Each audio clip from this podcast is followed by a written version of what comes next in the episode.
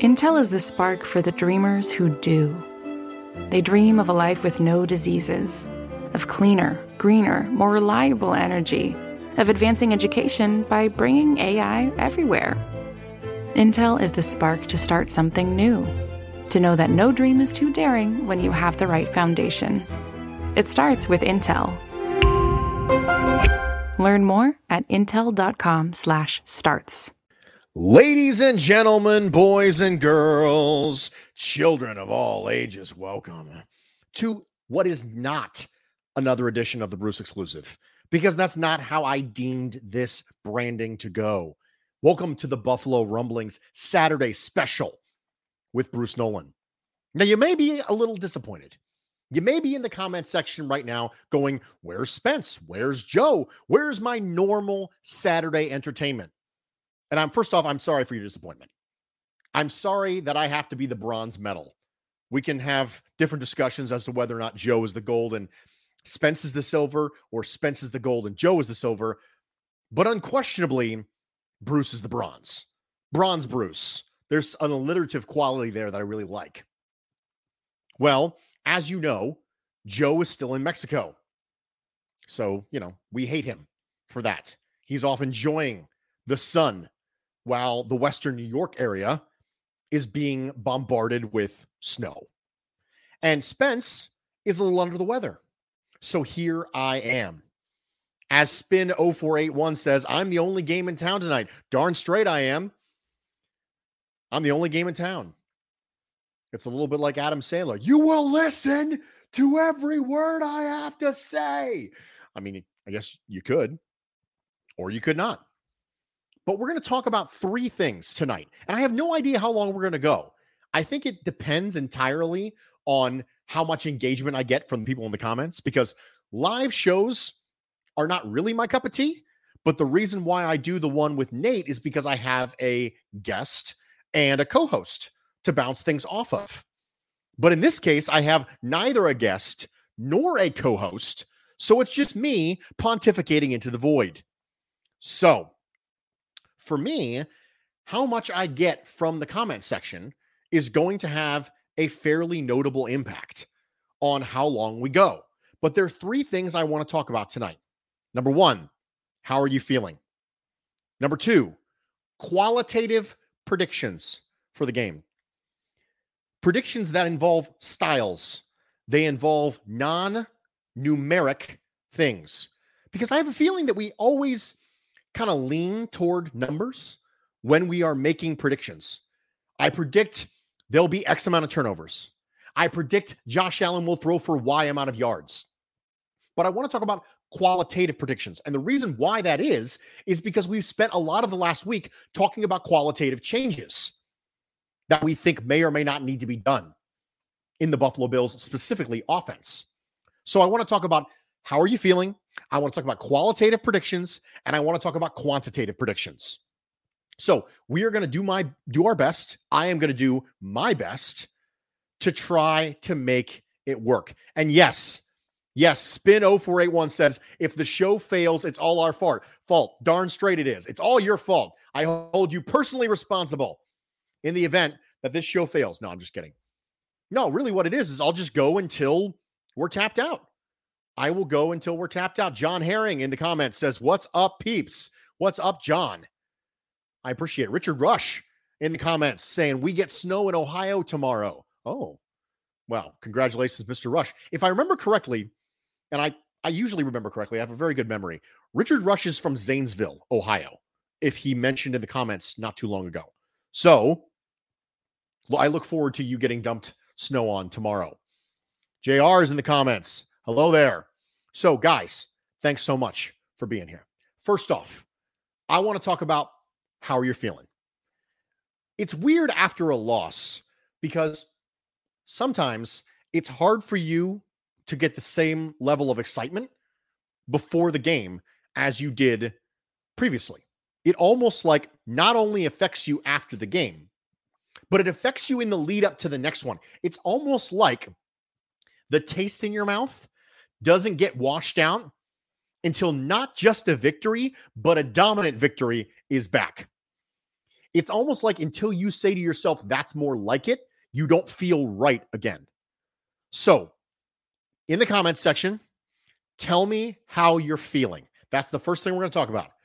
Lay back on the couch. I'm not going to ask you about your relationship with your mother, but lay back on the couch and I'm going to say, now, how does that make you feel?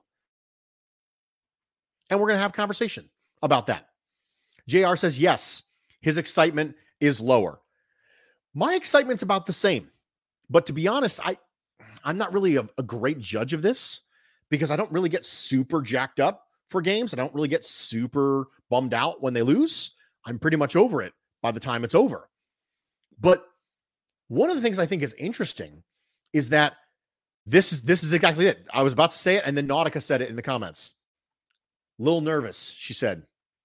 One of the thing that I thought was interesting is when I was talking to Mrs. Nolan about this. She said, I'm a little bit nervous. I'm a little bit nervous. And she wasn't nervous like this last week. It's almost like a level of doubt starts to creep into your mind until you see the team that you think you should have seen all along show up again on Sunday. So that's going to be an interesting thing to monitor leading up to the game is at what point am I no longer nervous? If the Bills get up by two touchdowns, am I feeling better then? If the offense comes out and looks good in the first half, am I feeling better then? Am I not feeling better till the game is over? If the game is over and it's a victory, but not a dominant victory, am I still feeling the same way? It's really weird. John says, My floor is low. If they score a touchdown, it's an improvement. If they score, t- you know what, John? This is a guy who understands expectations minus reality equal disappointment. So he keeps his expectations very, very low. You score a touchdown, there's going to be that really sarcastic cheer. One of my fav- favorite things about home crowds in general is that they almost have their own personality. And sometimes when the team is doing really poorly, say they don't get a first down in the first half and they come out and they get a first down for the the first time ever and the crowd lets this ridiculous cheer out it's almost like a sarcastic cheer that's one of my favorite things about home crowds. Mind you i don't want to be part of them. I have no interest in actually being a part of the home crowd and being with 60,000 other fans but i do think it's funny to watch on television. Now one of the things that John is talking about in the comments is that Breida breaks one tomorrow. I'm not sure Breida is going to be active. Now that Zack Moss is expected to play, I don't know if Breida is going to be active. I think it was kind of a built in idea that he would be active when Zack Moss was out with a concussion and when it was looking like he wasn't going to play. Do I think they should activate Matt Breida? That's a different story, but I would be mildly surprised, not entirely surprised. I don't think it's crazy because you have to exhaust all avenues when your rushing attack is struggling. And when you have a running back who has been successful in outside zone in the past, then I, I think if you're going to run a lot more under center stuff and you're going to do boot action stuff that has a tendency to pair well with outside zone, and I don't think it'd be ridiculous at all to activate Matt Breida at all. Ryan McKenna says he's grabbing some eggnog and scrapping in. He listened to Food for Thought last night. He knows about eggnog.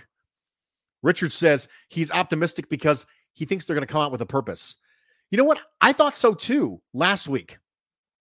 I thought the first half against Miami was enough to spook them into coming out with a purpose, but that's not the way it came out. Ryan says he's feeling nervous. Division games are weird. The Jets have shown some life, and last week is hanging with me. The stats say we should win, but the emotion is overriding the logic a bit. And that makes sense. It really does. Division games are always tough.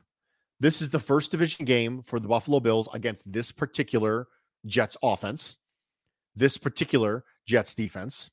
And although it's going to bear some similarities, the Jets defense will, to the San Francisco defense that Josh Allen lit up like a Christmas tree last year. That's right. I'm topical, lit up like a Christmas tree. It's not exactly the same. Aaron says, I just need to see the O line right the ship a little bit with Spencer Brown coming back. Yeah, I agree with you. Spencer Brown being back upgrades two positions. It upgrades right tackle and it upgrades right guard. which means Jon Feliciano goes back to left guard. And now you really only have one major flaw if everyone plays their potential. Now, the problem is you haven't always gotten every single member of the Bills offensive line playing to their potential. Daryl Williams didn't play to his potential last week at right tackle.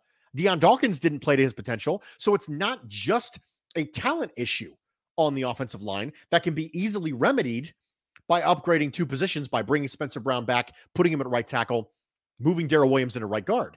It's not quite that simple because, in addition to just not having the right horses on the offensive line, specifically at the guards, you have players who we know are talented who are not playing up to that level. And so that's a more significant problem. So that's something that I think we have to keep an eye on is not just the talent level, but also the people who aren't playing to their talent level. JR says, the Bills will be like Steve Martin from The Jerk. I found my special purpose. I am familiar with that movie. I enjoy that movie. I am so glad that someone else enjoys that movie because I kind of feel like it doesn't get talked about as far as classics go. And I think it's maybe because I'm old, but it should be. It absolutely should be. David says, Do they activate all three running backs? And if so, does it mean a defensive lineman inactive? This is the thing I think is interesting. Tremaine Edmunds being inactive kind of throws a loop in this whole thing. I think there's a wrench that gets tossed in because I think that means you're going to end up starting more special teams linebackers. We've seen them do this before. We've seen them start activating special teams linebackers, and then that has a tendency to kind of hold up other spots. Now, we can have a different discussion as to whether or not that's a smart move, but that's what they did last time. So for me, I wouldn't be shocked if all three running backs were not active. I also wouldn't be shocked if they gave Zack Moss another opportunity, another week to rest, and it was Singletary Breida. I also wouldn't be shocked if it was Moss and Breida and Singletary got inactivated, deactivated. I can speak. English is fun. So that to me is something to keep an eye on because we've had healthy scratches, weird healthy scratches before. Week one was a weird healthy scratch for Zack Moss. So I know that David is in the comments saying Klein will start Sorry now. I recognize that. Klein is going to start. However, we have multiple special teams linebackers behind him. You have Matakevich, you have Smith, you have Dodson. You shouldn't have to activate all three of them, but the Bills have in the past. And so if they do, that's one less body that is likely to be activated on the running back side. So is Joe Miller coming back? Jessica says, "Is Joe Miller coming?" What you don't like me, Jessica? What is, is it? My is it my hair? Are my teeth not white enough? Or like the Great Falls, is the bedrock of my life eroding beneath me? Yeah, that's right. I can do that. Intel is the spark for the dreamers who do. Those with ambitious, out of reach ideas begging to become real solutions. They share a vision for how our world and our lives can thrive when bold thinking meets strong silicon. They dream of a life with no diseases, of cleaner, greener, more reliable energy through the power of supercomputing. They dream of trust and privacy for all, of advancing and expanding education by bringing AI everywhere. Intel is the spark to start something new, to build something better, to know that no dream is too daring when you have the right foundation. It starts with Intel. Learn more at intel.com/starts. This episode is brought to you by Pepsi Wild Cherry. Pepsi Wild Cherry is bursting with delicious cherry flavor and a sweet, crisp taste that gives you more to go wild for. Getting wild may look different these days, but whether it's opting for a solo Friday binge watch or a big night out, everyone can indulge in their wild side with Pepsi Wild Cherry also available in Zero Sugar. So grab a Pepsi Wild Cherry and get wild. So that's how we're all feeling. We're feeling hopeful. We're wondering about Breida. We're feeling nervous. Let's move on. I want predictions from you guys, but I want predictions that are qualitative in measure. Now, you can predict that Matt Breida gets activated. You can predict he gets more carries than Devin Singletary. It's got to be a prediction that doesn't have a number associated with it. A qualitative prediction. John says, Bruce, do you realize you have no video? Yes. Yes, I realize that. You know, I, I was going to, but you know, this darn camera just isn't working. It's just not working. And I'm sorry. I'm sorry it's not working. I'm sorry you got to deal with this instead, but it is what it is.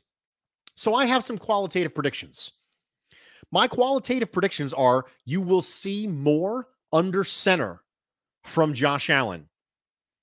I think the play action ability from the shotgun is never quite the same as hard play action with your back to the defense.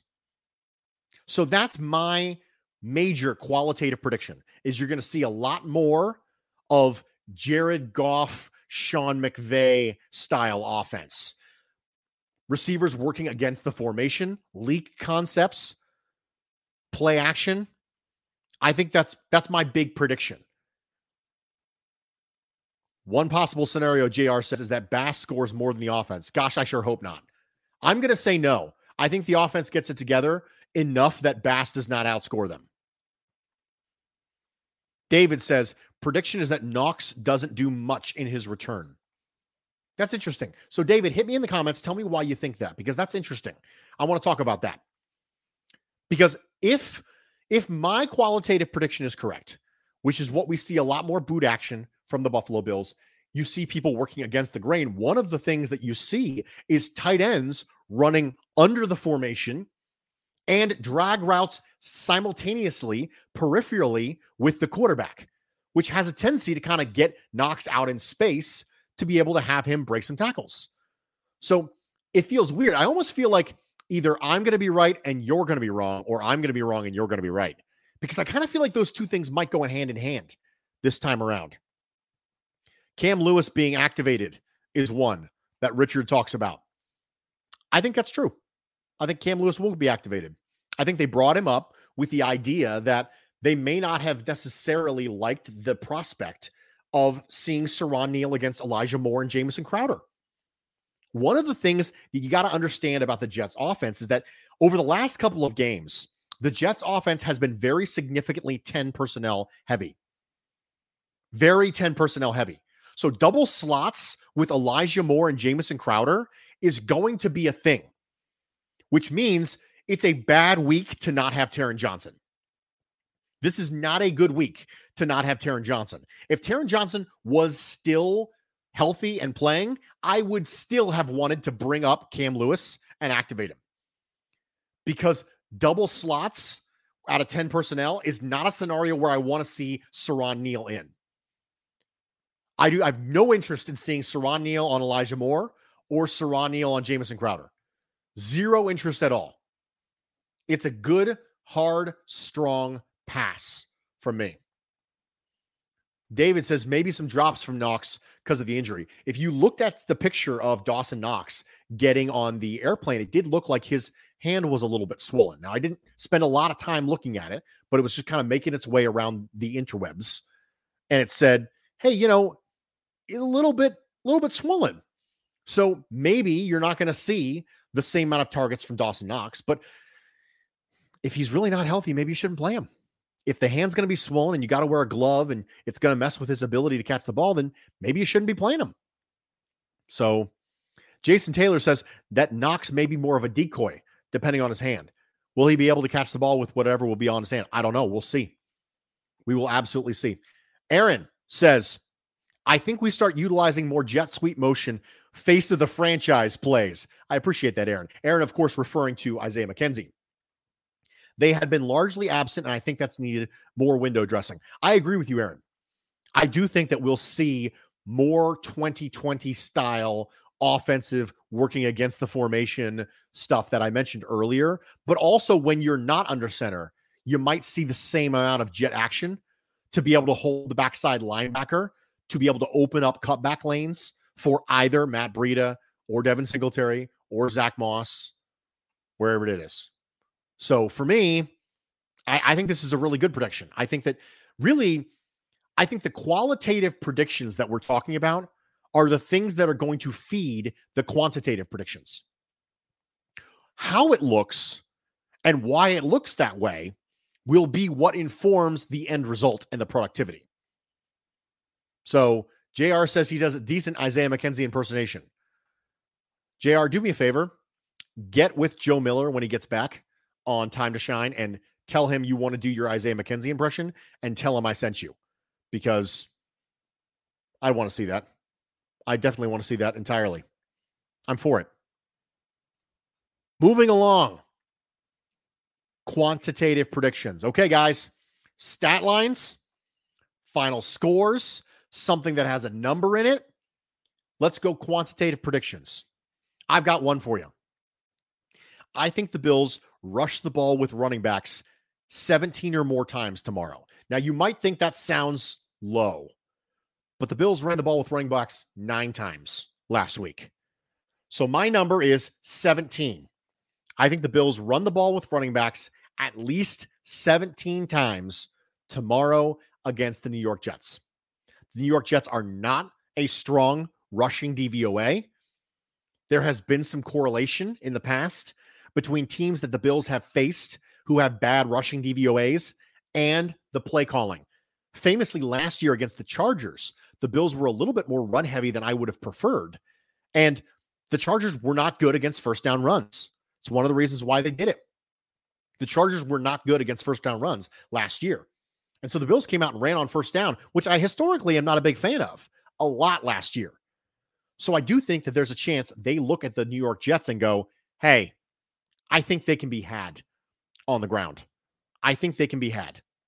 So for me, that's my quantitative prediction 17 or more carries from the Buffalo Bills running backs.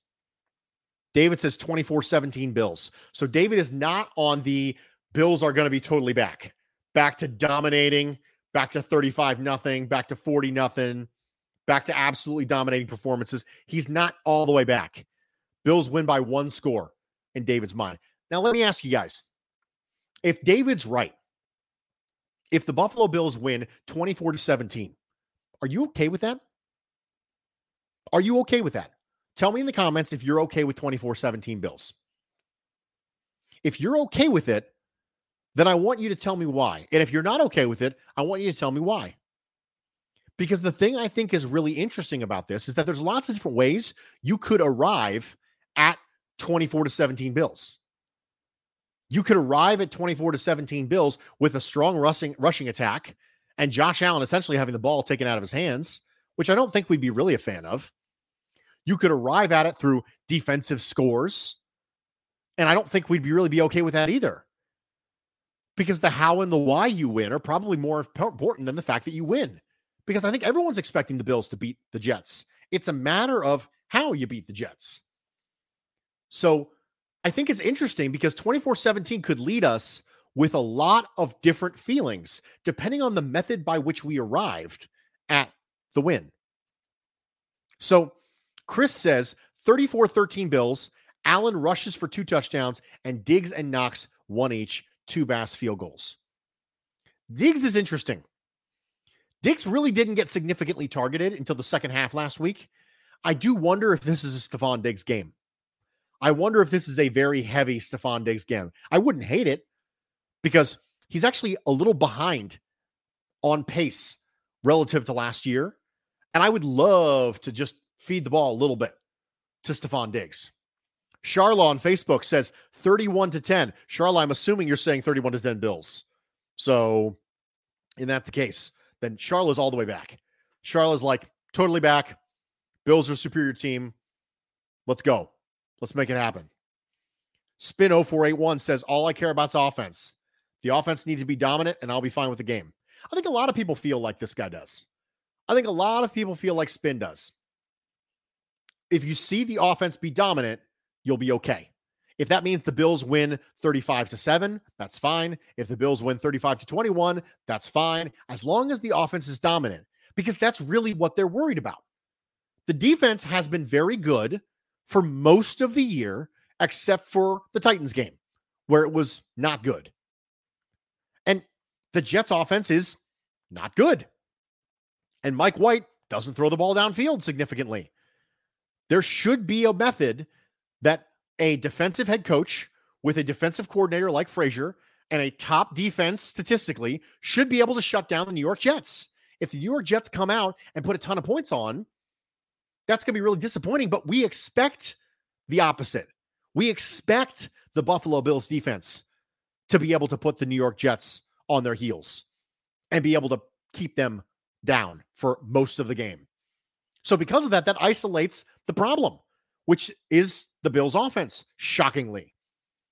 It's almost the inverse problem that we had at the beginning of 2020 when the Bills' offense was keeping them in the games and the defense was really struggling.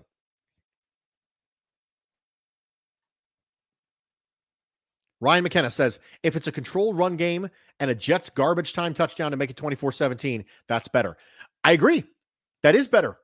The method by which you get to 24 17 is different. If it's tied 17 17 and Josh Allen has to take a two minute drill down to score a touchdown to win it, that's a little different than it being 24 10 with five, you know, five seconds left and the Jets throw a Hail Mary and get 24 to 17. Both of them are 24 17, but it feels very different. It feels very, very different. Buff Hub says, just win, baby. Buff Hub apparently is also Al Davis. I didn't know if you guys knew that or not, but Steve Vega is actually the reincarnated version of Al Davis. So, just a fun little fact that Buffalo Rumblings actually employs one of the most significant figures in NFL history in his reincarnated and ghastly form, and that is Al Davis. Jessica says, We have been spoiled. Last year, the first game was close. You're right. You're right. We have been spoiled. The expectations of the fan base have changed in the last year and a half.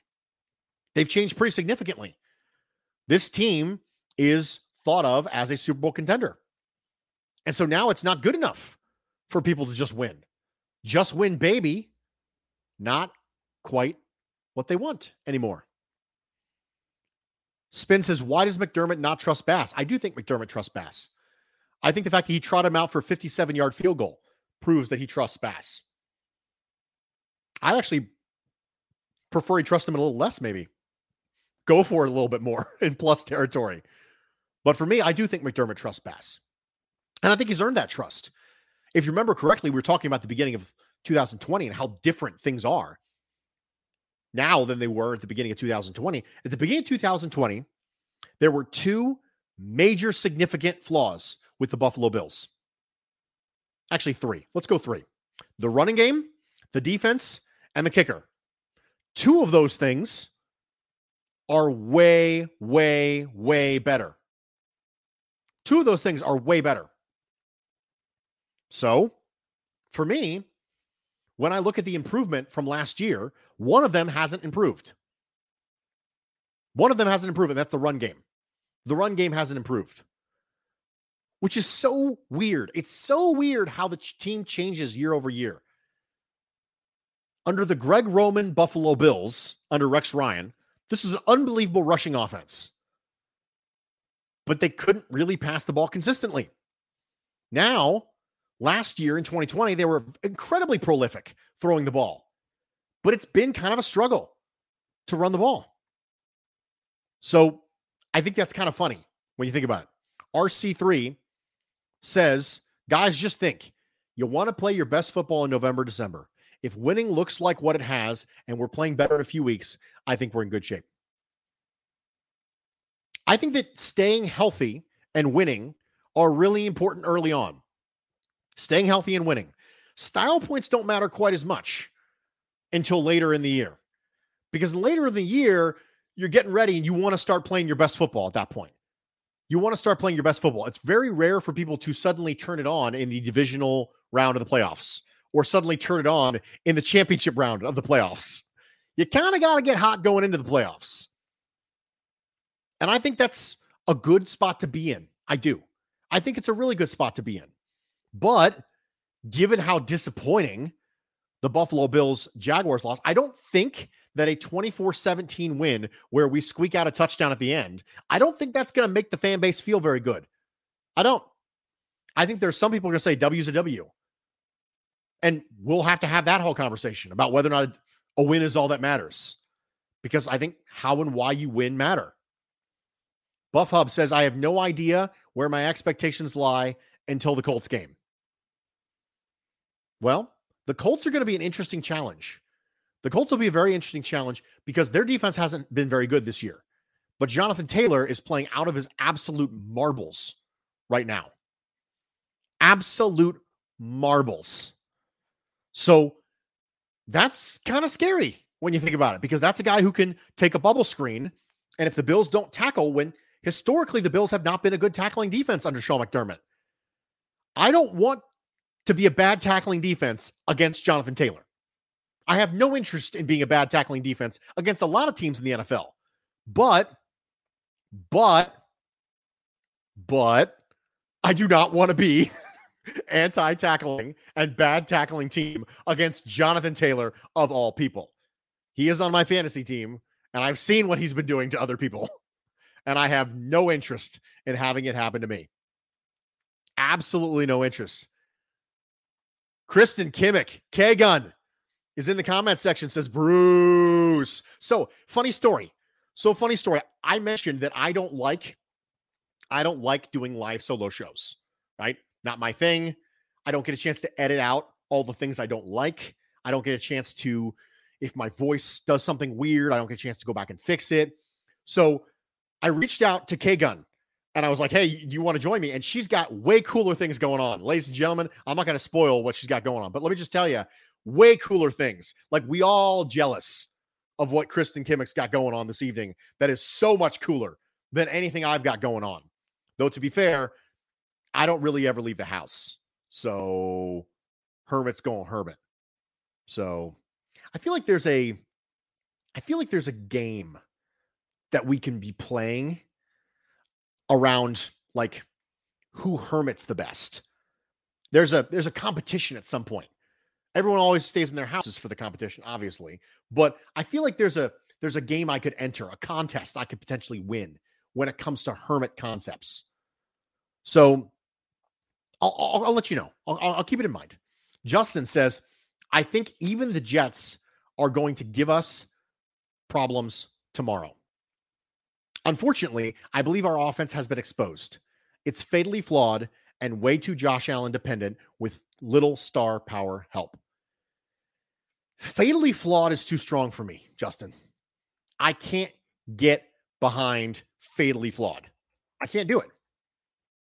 I can't do it. I, want to I want to recognize that it's not something you should take lightly. I want to make sure that I recognize that it, you should take it seriously, but I also don't want to overreact and say it's fatally flawed, right? Fatally flawed is a very strong term for me. Like fatally, fatally means dead, like cannot recover, cannot get better, will, you know, is, is gone. And I don't know, guys.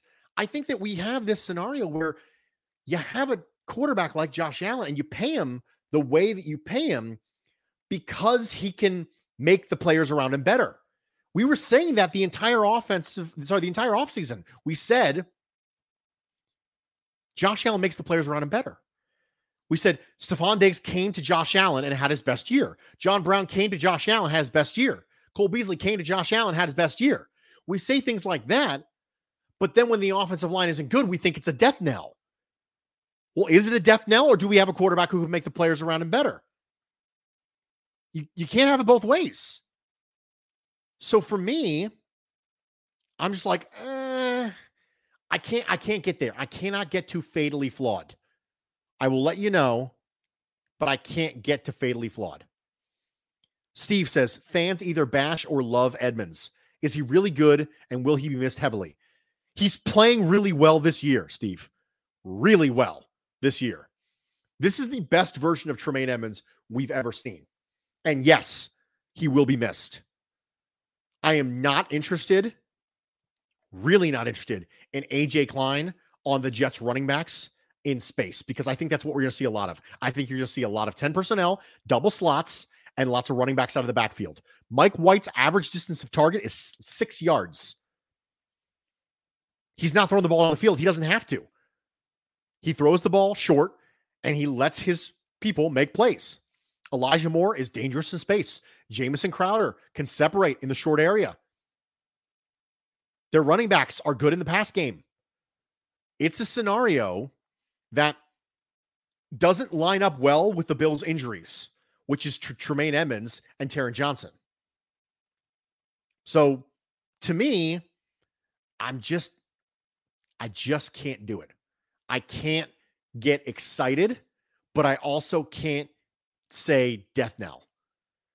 Because I do think that the way that the Jets have been playing offense under Mike White is a bad fit. It's a bad fit for the way the Buffalo Bills had, you know, historically had issues. So I'm not saying I'm worried. I'm saying it's going to be a great test. It's going to be a really great test. Jessica says, but Bruce, before the greatest comeback in NFL history, the Bills were playing like crap. I don't know if I agree with that. The last three games before that, the Bills beat the Broncos 27 17. They beat, the Saints 20 to 16. Then they lost to the Oilers the last game of the season. And then they went to the playoffs and had the big comeback over the Oilers. I don't know if they were playing like crap at the time before those, those playoffs. They were they were two out of their last three. I mean, they lost the Colts and the Jets before that, but then before that, they went on a huge win streak. I don't, I don't know. I don't know if I can get there. I don't know if I can get there. Spin says Mike White thinks he should have been picked before Josh Allen. Of course he does. That's what quarterbacks think. All quarterbacks think that. And we kind of want them to think that. There is a level of acceptable delusion to playing quarterback and playing cornerback. Josh Allen has it. Josh Allen has never seen a throw in his life. He goes, I can't make that throw. I can't do it. I'm not gonna, I'm not, no, no, not gonna make that throw. Can't do it. Every throw he looks at, he says, I can, but maybe I shouldn't. So I think that there's a level of acceptable delusion for the for the cornerback position and for the quarterback position that I accept. And so when Mike White said that, I didn't even blink an eye. I didn't think to myself, this guy's getting completely full of himself. His head is getting completely too big. I thought that's what quarterbacks do. That's what quarterbacks do. Aaron asked, Do you think running as much RPO as we do, we don't run enough dedicated run plays to get blocking schemes downfield to be successful in second level running? Aaron, I love this point. I absolutely love it. Blocking for an RPO is always weird. It's always weird because you can't get too far downfield. So you can't really have RPOs are almost almost entirely zone, right? A lot of RPOs are zone. Why? Because you want your you want your offensive lineman going horizontally as much as possible at the line of scrimmage so you don't end up with things downfield. So a lot of RPOs, I should not have said almost entirely, but a lot of RPOs are zone, right? But it eliminates your ability to run a lot of duo because you don't want your people to climb to the second level. It eliminates a lot of scenarios where you might be able to get a hat on a hat on the second level, is one of the reasons why I think we're going to see more under center stuff from the Buffalo Bills this week maybe less RPO because we've been running RPOs on early downs. They've been showing us good boxes. And so Josh Allen's been handing a ball off. That's what's been happening. But the problem is the Bills aren't even able to run against good looks. Even when you give us good boxes, we still can't run the ball. So I, I think you're absolutely right, Aaron. I think your point is very well taken. And I think it's one of the reasons why you might see more under center stuff this year. So, ladies and gentlemen, we went for about 40 minutes. That's about all you can get. That's about all you can ask from me. 40 minutes on a Saturday night is about all you could possibly ask from me. I hope you had a good time. I had a good time. Thank you so much for being in the comments and for joining in and being a part of this. It's such a big deal to me. This is not a comfort zone for me, and you guys make it better. You made it better because you decided to show up and because you decided to be in the comment section and chat with me. So thank you for being a part of this. So for Buffalo Rumblings, for Joe Miller, for Jay Spence the King, And for myself, Bruce Nolan, I say, that's the way the cookie crumbles. I'm Bruce Nolan, Buffalo Rumblings. Intel is the spark for the dreamers who do. They dream of a life with no diseases, of cleaner, greener, more reliable energy, of advancing education by bringing AI everywhere. Intel is the spark to start something new, to know that no dream is too daring when you have the right foundation. It starts with Intel. Learn more at intel.com/starts.